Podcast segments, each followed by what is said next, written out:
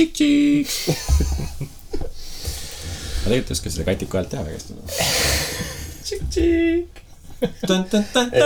kuule, aga meil on mingit tunnusmuusikat vaja. teeme kiirelt midagi.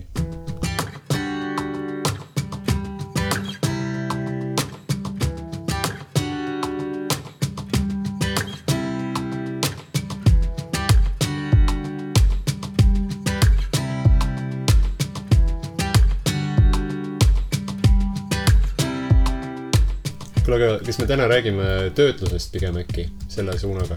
et, et algne plaan oli jah. et ähm, fotode puhul töötlus mängib ilmselt päris suurt rolli sellele, et milline foto sealt äh, hiljem siis välja kujuneb.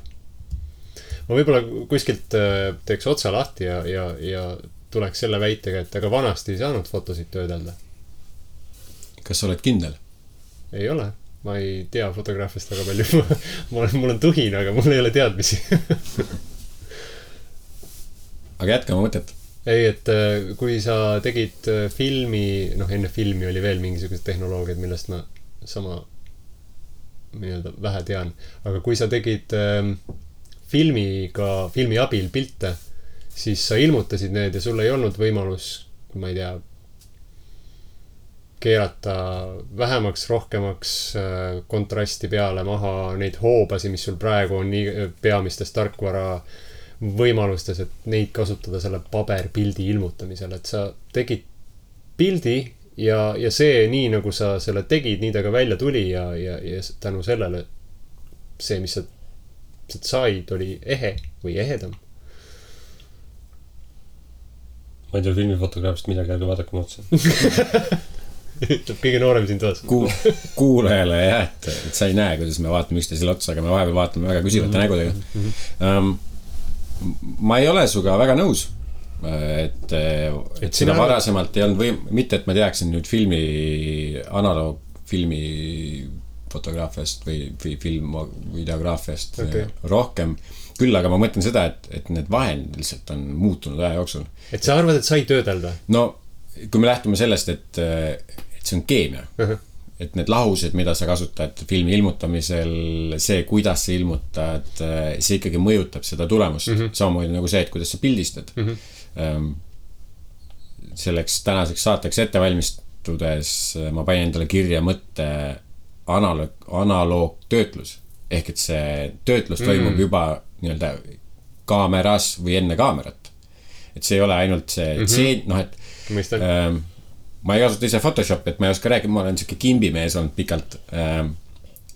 Ma ei tea, kuidas käib äh,. kimp ongi selline nagu tööriist, jah? jah, see on nihuke siuke programm. tasuta, jah, nihuke vabavaraliselt Mhm, kättesaadav mm. -hmm. aga, et ähm, noh, kui rääkida sellest järeltöötlusest, et tegid äh, hea pildi, aga nüüd jäi see ebaõnnestunud prügikast sinna kuhugile kaadrisse, et siis ma saan aru, et äh, erinevates tarkvarades on sellised targad äh, kustutuskummid, et äh, valida aga objekti, mida sa tahad eemaldada ja, ja Shift F5. no just. ja siis seda enam ei ole seal, et vanasti ja noh, kuidas mina ka praegu pilti teen, on, on see, et, et need on lihtsalt need musta töö tunnid, et ma lähen tõstan mm -hmm. selle, kas ma kadreerin, kas ma liigun jalgadega mm, -hmm. et valida paremini kaadrit. kui vaja, siis koristan midagi sealt kaadrist juba enne ära mm, -hmm. selleks, et see pilt oleks parem mm. -hmm. ja, ja ma mõtlen, et kümme, viisteist, kakskümmend, viiskümmend, sada aastat tagasi et see töötlus oli võib-olla rohkem selline manuaalne ja, ja preventatiivne okei, okei. ja mingi osa sellest siis oli see, et noh, sa valisid ikkagi ju paberi ja lahuse ja mm, -hmm. ja et kui palju sa lasid valgust ja mm, -hmm. et kas ülevalgustasid mm -hmm. või alavalgustasid ja et, et ma arvan, et lihtsalt tehnoloogia arenguga on, on need vahendid nagu, on vahendite valik rikastunud või laienenud. eeltöötlesid siis pilti. põhimõtteliselt eel, jaa, eeltöötlus jah mm, Mhm, -hmm. et äh, see võib-olla, ma ei ole kunagi nii mõelnud, aga eeltöötlus on hea mõte. mulle meeldib eeltöötlus. Aga praegu on ju igasugused mingid, ma ei tea, paned filtri siia, filtri sinna, sa ei pea teadma, ma ei tea, mingitest valgustugevustest midagi, värvidest midagi, lihtsalt oo, see filter võib-olla, ma ei tea, tundub parem. ma ei tea, Instas on mingid filtrid, mis iganes äpp, mis töötleb pilte on enamjaolt filtritega või, või siis ehk siis selliste nii-öelda värvi ja valgustöötluse kogumitega. Et äh, Gert, mis sa nendest arvad?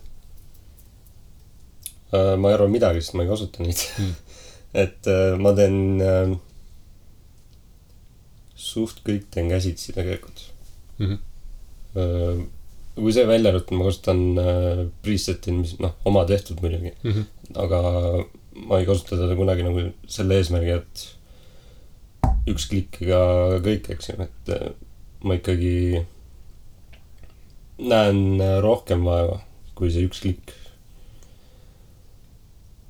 et ähm, ja no Instagrami filtritest ma ei räägigi, neid ma ei kasuta enam kaks aastat juba. jah, ma mäletan alguses ma ikka ka proovisin. Instas olid raamid, ma proovisin nende raamidega erinevad, mingid mustad raamid ja mis iganes seal. mina vahepeal kasutan, endiselt. aga, aga raame mulle, või filtreid, filtreid okay.. Instagramis ka, aga mulle just meeldib see, et, et sa saad seal, noh, et ta ei ole nagu üks või null. aa, ja, ja, ja. et sa Natukene saad, et sa saad nagu lisad. mingid, mingite kohtade saad filtri tugevust ja mm -hmm. intensiivsust jah, Opacity mm.. et ähm, noh, kuidagi see filter peaks täitma nagu oma eesmärke või, või siis teistpidi mulle meeldib see tagurpidi insenerlus, et, et kui ma tean, kuidas filter või mu end, nagu sa ütlesid, Gert, et, et sul on enda preset. mu enda preset võib-olla on palju olulisem selle jaoks, et, et seal on need kaamera ja objektiiviga seotud seaded mm. -hmm. kui see, et, et seal on see üks valmis sihuke visuaalne mm -hmm. keel ja lahendus -hmm. et, et mu kõik pildid sobivad omavahel hästi tonaalsuse ja mm, -hmm. ja, ja kuidagi käekirja poolest kokku. aga, aga võib-olla, et selle tehnilise poole pealt, et teades, kuidas ma järeltöötlen oma asju või kuidas ma tahaksin neid järeltöödelda, töödelda, et siis äh, võib-olla ka selle juba pildistamise hetkel ma arvestan kuidagi natukene rohkem sellega ja noh, see võikski olla võib-olla siis noh, näiteks kui tegu on tugeva valgusallikaga, pildistad võib-olla otse päikesesse kuidagi läbi okste. noh, siis sa juba või noh, ma juba nagu mõtlen selle peale, et oh, et aga, et kui ma siin võtan selle pärast arvutis lahti selle pildi, et siis need päiksekiired, mis praegu mul teevad natukene pildi katki. Neid järeltöödeldes ma saan tegelikult hästi siukse ägeda efekti võib-olla või noh, lisada midagi mm, -hmm. mida muidu oleks keeruline mm -hmm. võib-olla noh, ainult kaamera-siseselt saavutada mm. -hmm kui, kui keegi tahaks nüüd proovida oma pilti töödelda, mis see, mis see kõige esimene nõuanne oleks, et mi, mida ta peaks selleks tegema? pilti tegema. ma mõtlen seda, et peale pildi tegemist. raw fail on ju ainus, mida saab, või noh, mitte ainus meie jaoks on ainus, aga raw faili peaks siis pildistama, et äh, või see selle pildi formaadi siis RA kaks siis V formaati äh, salvestama ehk äh, kaameras on selline seade, et see annab võimaluse hiljem paremini mängida valgustugevuse toonidega, et äkki võiks olla see variant. jah, matemaatiliselt, mida rohkem informatsiooni sa saad kätte pildistamise hetkel, seda rohkem sul on hiljem mänguruumi mm. Mhm. et kui võrrelda noh, nagu sa ütlesid, seda RAW formaati tavalise JPEG-iga, mis on nii-öelda levinud mm. -hmm. selline internetis levivate ja, ja ringlevate piltide mm. -hmm. formaat. et ühel juhul see nii-öelda toores fail on lihtsalt ju pea kümme korda mm. -hmm. suurem. raw ongi toores, eks ole, jah. et, et sul on lihtsalt seal rohkem informatsiooni, mida jah mm -hmm. järeltöödelda. aga eks ma ütlesin naljaga pooleks seda, et, et tuleb teha pilti, et minu meelest ka selle töötlusega on täpselt nii, et, et mingid augud ja ämbrid tuleb vist endal läbi käia, et aru saada, et eh, kus su enda maitsepiir läheb mm.. ja, ja siis noh, et kui sa saad, oled selle piiri mitu korda ületanud, siis sa edaspidi oskad nagu tagasi hoida. aga on teie jaoks nagu mingi, kuskilt jookseb see piir, kus on nagu maitsekas ja kust üle on nagu oo oh jaa, kuidagi seondub nagu erinevate faasidega, mis on, noh, Lightroom on üks töötamise programmidest, eks. ja, ja Lightroomi kasutamisel ma ise leian, et mul on olnud erinevad faasid mm. -hmm. on olnud see faas, kus ma tugevalt äh, valgustan kõike üle algusaegadel. ja siis oli see faas, kus ma selle saturation ehk siis värvi kirevuse siis selle hoova lükkasin, noh, mitte isegi kümne või kahekümne protsendi peale, see käis ikka seal viiekümne, kuuekümne, seitsmekümne protsendi peal ja siis ma vaatasin, oi, nii palju ilusaid värve. aga ei saanud aru, noh, vaikselt lükkasid edasi, vaatasid, mida värvilisem, seda parem. ja ühel hetkel ei saanud enam aru, kas see on hea või halb, aga keegi kõrvalt tuli, vaatas, et kuule, see ei lähe mitte. tegelikult tuli välja, et monitor oli lihtsalt kalibreerimata. Aga et need erinevad faasid, siis oli vinjeti faas, ma avastasin vinjeti enda jaoks ja. Ja siis kõik pildid läksid vinjetti ja siis ma avastasin, et igal pool ääred hakkasid kuidagi nagu ära tuhmuma või mustaks minema, et siis oli, oli veidi jälle teistpidi halb. aga et, et äh, su küsimus oli, et kust läheb see hea maitse piir, ma arvan, et nende igaühel on erinev ka. Nende hoobadega mängides vähem on rohkem jällegi, et, et kui sa teed naturaalses keskkonnas ähm, enda arvates nagu ilusa, hea valgusega äh, foto või pildi, siis äh, ei ole vaja väga hullu panna, kui sa just ei taha kunstipärane olla, et, et teed mingisuguse ma ei tea, ülepingutatud toonidega asja, siis vähem on rohkem, et, et kõiki neid hoobasi seal, ma ei tea, pigem vähem kui rohkem siis äh, edasi-tagasi mudida. jah, ma, mis minu piltide puhul ongi tavaline, ma, mul on isegi saturatsiooni vähem nulli pealt, miinuse peal. kusjuures see on vist ka trend olnud selline nii-öelda tuh-, jah, tuhmimate värvide trend palju. mm. -hmm. nii nagu see tujukas on trend, on ka see nii-öelda vähendatud värvide trend ehk desatureeritud, on selline sõna eesti keeles või? alasatureeritud. või? alavärvistatud. on sind kunagi alavärvistatud? vot, no oled näost kuidagi valge. ei, mul ongi kehv jume. ma ise, ma olen mõelnud selle eetilise piiri peale, et kui palju on liiga palju. ja, ja mis mu enda eesmärk võib-olla järeltöötluse juures on. Ma arvan, et järeltöötlus on väga, vähemalt ma ise nagu pean, pean lugu ja ma leian, et, et tal on oma koht. vähemalt minu jaoks fotograafias küll ja mu enda siukene iluideaal on see, et inimene, kes võib-olla on nagu teemas rohkem sügavuti, vaatab mu pilti. ja tal tekib võib-olla sihuke kerge nagu kahtlus, et mul on tunne, et seda on natukene järele aidatud. et see on võib-olla see piir, kus, kuhu ma tõmbaks siukse tunnetusliku piiri, et mm., et on erandeid, kus äh, see järeltöötlus või artistlikkus on eesmärk omaette aga muidu mulle meeldib pigem äh, võib-olla siis tuua esile seda, mida ma tol hetkel selles olukorras siis, kui ma selle foto tegin mm, -hmm. mida ma tol hetkel võib-olla tajusin või märkasin, sest mm -hmm. noh, kui me võrdleme sensori tundlikkust inimese -hmm. silmaga mm -hmm. ja ajuga äh,, ajuvõimega luua mm -hmm. seoseid äh,, siis äh, siis igal juhul see foto on, on ju lihtsustatud mm -hmm. versioon sellest mm -hmm. nii-öelda hetkedõmmisest või, või sellest loost siis, mida ma jutustan.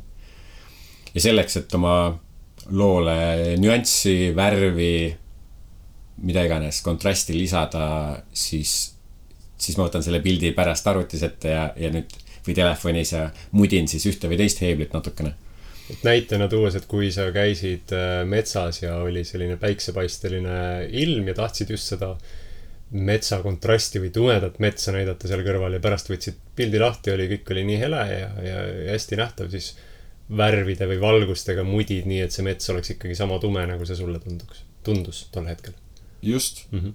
ja, ja mõnikord võib-olla mingid värvide mängud või, või noh, et kasvõi näiteks see, et tihti on ju lihtne, vähemalt ma, ma ise noh, ma teen pildi ära ja siis ma saan aru, et ai, et aga mingid seaded olid nagu natukene mm -hmm. paigast ära. no võib- võib-olla valge värvustemperatuur, no et millal need, ma ei tea, me, me vist kunagi ei ole rahul, et alati on midagi, mis võiks olla, olla või olla olnud rohkem. et äh, kas olla olnud ei ole vist hea eestikeelne grammatika väljendus. aga ma ei tea, oleme me rahul mingil hetkel ka pildiga või on alati see, et midagi oleks võinud olla rohkem, vähem, teistmoodi. kas te olete oma piltidega rahul? oled sa rahul? hmm.. ähm, laiemas plaanis küll, aga alati on midagi nagu, ma panen pildi üles ja siis ma alles vaatan, et, et nii oleks võinud hoopis olla, onju. Aga siis ei ole nagu midagi teha enam ka, sest pilt on üleval ja ma ei võta teda maha enam sealt. et sihuke hiline perfektsionism. jah, just, ma olen veits perfektsionist, kui üldse noh, fotograafia jutuks tuleb, et äh, ma olen vahest väga sihuke täpne selles, mida ma tahan mm -hmm. pildist. ja kui ma ei saa seda, siis nagu veits nagu kuradi jama küll, onju. Mm. Aga siis sa võid tundide kaupa seda üritada purki püüda või pigem sa nagu lööd käega, et praegu ei ma olen väga kiire alla olnud jah, okei vahest, okei, aga äh, oli kordi, kui ma käisin mitu, mitu päeva järjest ühte sama pilti Mm. filmas päris hea. suure ringi küsimus, kui palju oled sa enim aega kulutanud ühe pildi töötlemisele? suht vähe kulutan viimasel ajal. Ma tean, Martin äh, väga palju, kaua sätib.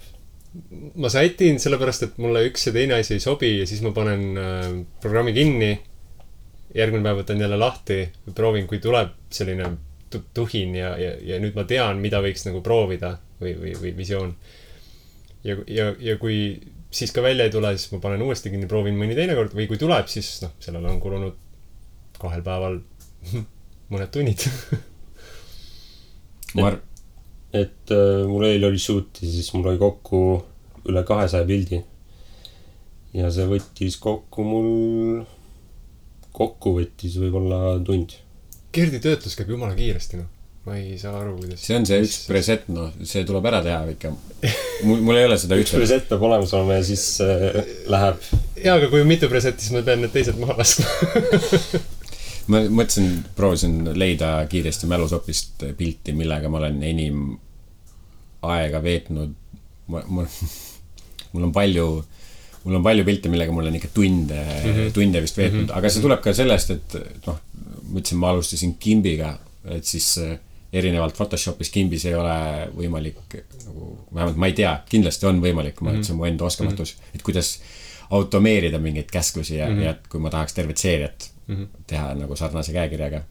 aga ka tulenevalt sellest, et lihtsalt, et kui oskused on madalamad, siis läheb aega rohkem, aga noh, ma olen ikka tunde, tunde vigurdanud ja, ja teinud ja töötlenud mingeid pilte. kui ma eelmisel, eelmises, eelmises podcast'is ma rääkisin sellest Islandi keisri pildistamisest. et see on üks nendest piltidest, mida ma ei ole julgenud siiamaani lõpuni ära töödelda, sest mul on kuidagi tunne, et ta vajab veel natukene aega ja natukene veel settimist, et ta saab kindlasti mm -hmm. olla veel parem ja, ja noh, et et selle asemel, et teha nagu üks, üks versioon või tõmm, tõmmis ära. võib-olla jagada seda siis maailmaga, koguda natukene tagasisidet ja ma võin ju jätta selle originaalfaili endale alles ja, ja võib-olla näiteks paari aasta pärast. kui me lähme, käime kolmeks Islandile ära näiteks mm, -hmm. et siis äh, ma võin proovida uue, uue foto ju teha mm seekord siis võib-olla natuke teise rakursi alt ja kas te teete ka nii, et võtate vahepeal mõne vana foto ja töötlete uuesti? on ette tulnud. jaa, muidugi. see on kuidagi nagu põnev isegi, et kui sa unustad mingisuguse asja tükiks ajaks ära ja, ja leiad kasvõi algusaegadest mingisuguse foto ja, ja mõtled, et kurat, kes see selle nii lollisti töödelnud on ja siis võtad uuesti selle toore faili ette ja, ja, ja võlud tast välja midagi, midagi palju paremat, see on, see on kuidagi hea tunne. ma olen avastanud, et seda saab teha ka siis, kui sa opereerid või kasutad mitut, mitut erinevat arvutit. ja pildid on näiteks ühe ketta peal, aga mm -hmm. vahepeal läheb midagi andmetest kaduma. et siis äh, võtad uues arvutis oma juba enda arvates töödeldud pildi ja leiad, et ta on täiesti nii-öelda nullseadetes ja siis sa pead hakkama uuesti töötama mm.. jaa, et see võib olla ka frustreeriv teinekord. ei saa salata. okei okay.. hoiate te kõik toored failid alles? tead, ma ükskord otsisin mingit pilti, ma tahtsin uuesti töödelda ja ma olen ära kustutanud kahjuks. Aga üldiselt mul on, pakun üheksakümmend kuni üheksakümmend viis prossu kõik alles, mis ma pooleteist aasta jooksul teinud olen, jah. jah, mul ka, ma hoian toored failid alles, lihtsalt ka need, mida ma tegelikult ei töötle ja mis on siuksed, ütleks pigem praak või kõrvalprodukt, kuidagi ka need jäävad alles, sest ma, mul ei ole seda aega, et välja sortida, et, et mida ma, kustutan ja mida ma ei kustuta. ainus sortimine või, või töövoog on siis see, et äh, valid, mida töödelda nii-öelda otseprogrammis. ma, ma olen tähele pannud, et ma ikkagi vahepeal mulle meeldib ka kustutada asju. Aga küll, küll ma ikkagi püüan ka hoida jah, alles just selle, just selle mõttega, et, et hea on võib-olla hiljem tagasi tulla ja töötlemisoskused ju arenevad mm -hmm. aja jooksul mm. -hmm. nagu ka pildistamisoskus, ma loodan mm. -hmm. et huvitav on ja vaadata, et kuidas käekiri on võib-olla aastate jooksul muutunud töödelda iseenda pilti nagu mitu, mitu korda mm. -hmm kuule, aga mis need kõige populaarsemad praegu on? Lightroom on ilmselt, Adobe Lightroom on ilmselt kõige popim. me kõik vist kasutame seda. Capture One. Capture One'i kasutavad vist profimad või, või kuidas, on see vabavara või? Äh, see tuleb kaasa, ma tean, kui ostad äh, seadme mm. -hmm. Sonydega vist äkki. ja siis on igast mingisugused kõrvalproduktid või, või, või siuksed noorte popid nagu Visco ja VSCO mingid siuksed? ma tean ühte äh, siukest Lightroomi alternatiivi aretatakse praegu, mul ei tule nimi meelde praegu. okei okay.. et äh, ma äh, proovisin ta järgi mm, -hmm. aga ta oli vist siukses algfaasis praegu, siis, siis äh,, siis ma panin ta kõrvale mm. -hmm. et äh, sa ühe korra maksad ja ta on sul olemas mm. -hmm. Äh, vastupidises sellele, mis on Lightroomil, et kuumaksega, eks ju mm -hmm.. okei okay. äh,, aga võimalused olid sarnased, mis Lightroomis või? sarnased ja isegi võib-olla rohkemgi mm.. okei okay. minul on viimane Lightroomi karbi versioon. ehk et ühe korra ostsin ja, ja nii ongi mm.. uuendusi ei tule, aga mm. ta rahuldab igati mu vajadusi, aga mm. samas, et ma kasutasin kümme aastat kimpi oma piltide töötlemiseks.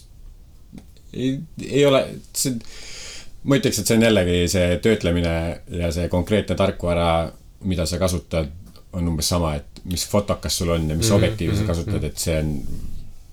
noh, kui, kui su hea pilt jääb nüüd ainult selle taha mm, -hmm. et sul ei olnud äh, Photoshopi või Lightroomi või Capture One'i või mm -hmm. Snapseedi mm -hmm. või, või VSCO-d või Instagrami, et noh, põhjuse leiab alati mm. -hmm. ja just. ütlen siia vahele, et tegu on Luminariga. Luminar. Luminar. okei okay vot. selge pilt, võib-olla peaks proovima. aga on teie juurde tuldud nagu jutuga ka, et, et miks sa üldse töötled?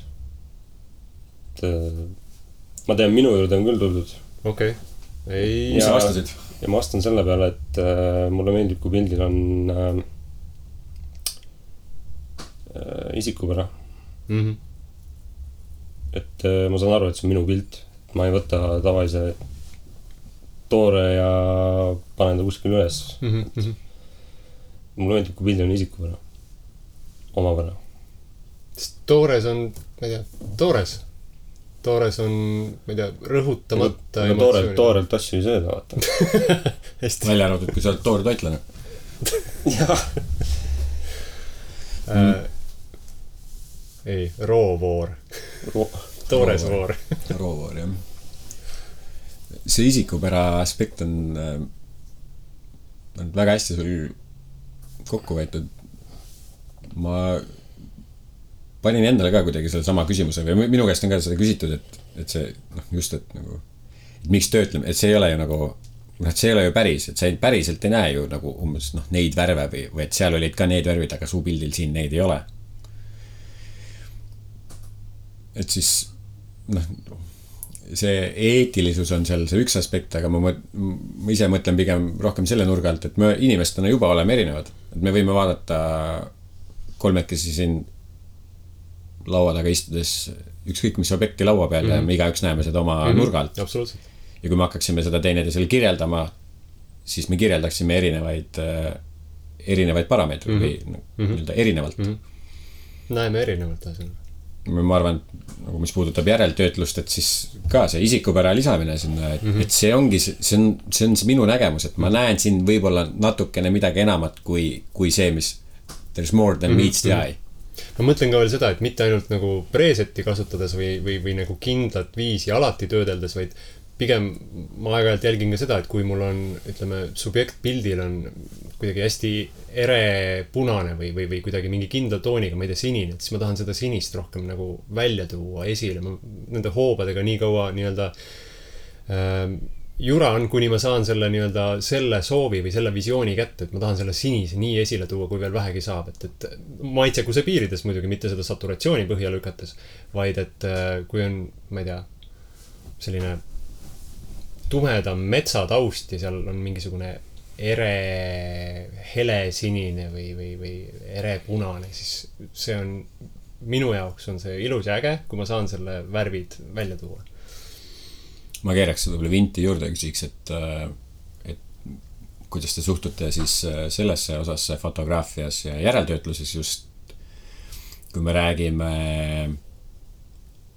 ebarealistlike ootuste tekitamisest ja kui me räägime kehatajust või kehakuvandi loomisest, mida näiteks portreefotograafias äh, võib-olla tasuks, võib-olla peaks järgima rohkem. Äh, kui realistlik on, on siis kujutada inimesi manipuleerides nende füüsilisi parameetreid, venitades jalgu pikemaks keskkohta kitsamaks, huuli, kõike muud suuremaks. ei, see on pigem Photoshopi teema. ma piirdun ainult värvidega, et äh, ma venitama kedagi või kitsendama või, või, või laiendama kedagi ei hakka. ainuke asi võib-olla mingisugune kõige minimaalsem, mida ma võib-olla teen, on mingi punnide eemaldus, kõik noh. toonide mõttes jällegi nahatoon, et kui, äh, kui sa muu nii-öelda ümbritseva taustaga tahad seda tumedamaks või heledamaks äh, teise tooniga, kolmanda tooniga, siis tihtilugu noh, nahatoon saab sellega kahjustada, aga peamine rõhk oleks võib-olla portreefotodel, et äh, nahatoon jääks selliseks loomulikuks. et sellest lähtuvalt ma, ma pigem vaatan alati üle, et, et äh, kui on see nahatoon selline tume ja, ja, ja, ja, ja, ja selline konarlik ja kontrastne, et siis pigem nii-öelda tühistad kõik ja hakkad otsast peale töö on tellija materjalist mm. -hmm. et äh, või võib-olla üks põhjus, miks ma ei ole väga palju aega ja energiat järeltöötluse õppimisse või, või valdamisse siis pannud, on olnud see, et, et see on ikkagi minu jaoks tundunud natukene selline sohk. ilustada kedagi või, et noh, ma olen hästi seda meelt, et, et ei ole, et mm -hmm. kui su, kui sul on mingid sellised äratuntavad iseloomulikud jooned mis paistavad välja pildi pealt, et siis neid ära võtta ja teha ühe noh, nagu näos ei oleks ühtegi kortsu, ühtegi mm -hmm, nüanssi mm, -hmm. see on sihuke 2D mm. -hmm. et, ähm, et seal ei ole nagu mõtet. et Samas, sa arvad, et pigem las see punn jääda või?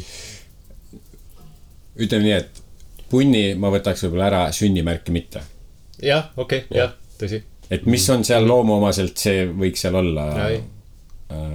Algusaegadel ma läksin sünnimärkide kallale, enam mitte. või nagu. või noh, et mingi üksik karv on ju, ei pannud kohe pildistamisel tähele mm, -hmm. et juuksed olid natukene püsti, noh, et sellised mingeid äh, teatavaid korrektuure teha.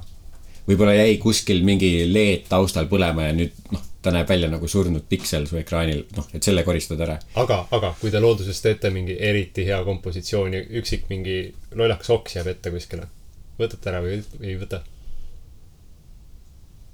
Pärast seda, kui Märt mulle ühe korra ütles, siis ma võib-olla vaatan rohkem. ühe pildi, ühe pildi kohta oli. jaa, ma mäletan seda pilti mm. -hmm. mina, ma, ma kõigepealt proovin lõigata mm -hmm. ja vaadata, et võib-olla ma saan paremini kadreerida ja kui mm -hmm. ei saa mhm. ja ta on kergesti ikkagi eemaldatav mm, -hmm. siis võib-olla eemaldan mm. -hmm. ja ikkagi ma püüan endas kasvatada ka seda oskust ja suutlikkust, et elada vigadega ma olen vist liiga päästikurõõmus selles osas, et äh, ma ikka, kui oks läinud et äh, nii kui tundub, et valesti, see oks ei sobi, läinud. Shift F5 ja, ja, ja, ja vaatame edasi. et ainult ühe oksa pärast head pilti raisku lasta oleks patt. jah, just. aga ega see üks oks nüüd võib-olla ka head pilti ära ei riku, sest see oks oli ju seal enne sind. jah ja ega oksa murdma ei lähe selles osas, jah te teistpidi annab jälle selle mõtte, et vaata siis esmalt äh, hoolikamalt. jah, mõte, mida, mõte, mida edasi kanda uh,. üks korra kiire sihuke vahelepõige, et äh, viimase aja jooksul, mis on see viimane huvitav asi, mida sa foto või videograafia osas teada said?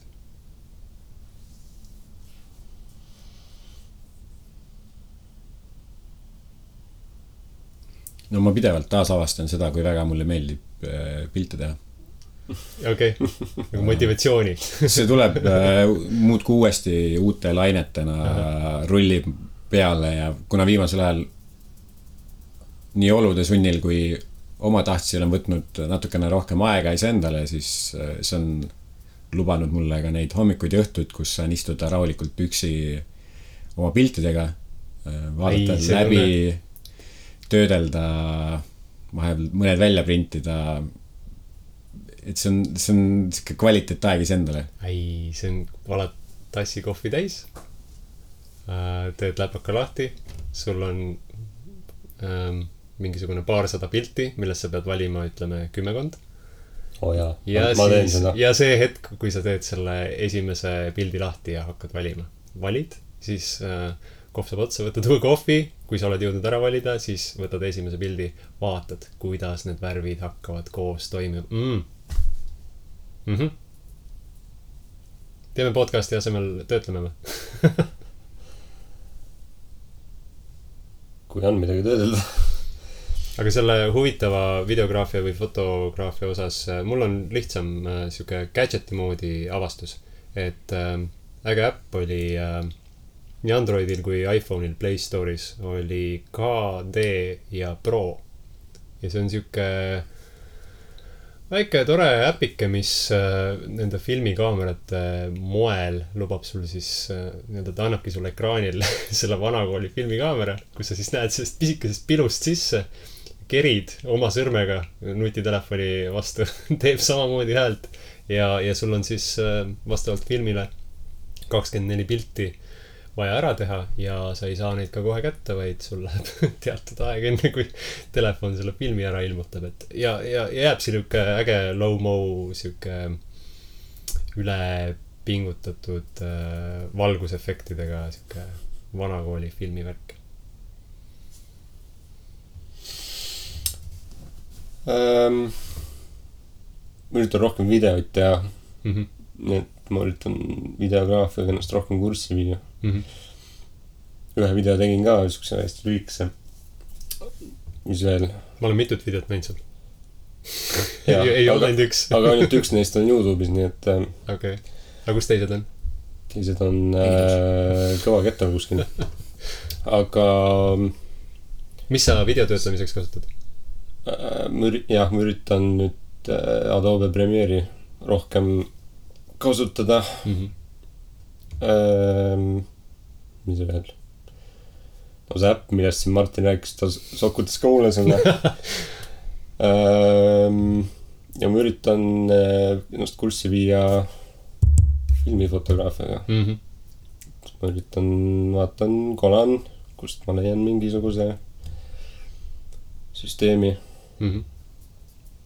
head mõtted, head mõtted. ja rohkem ei olegi.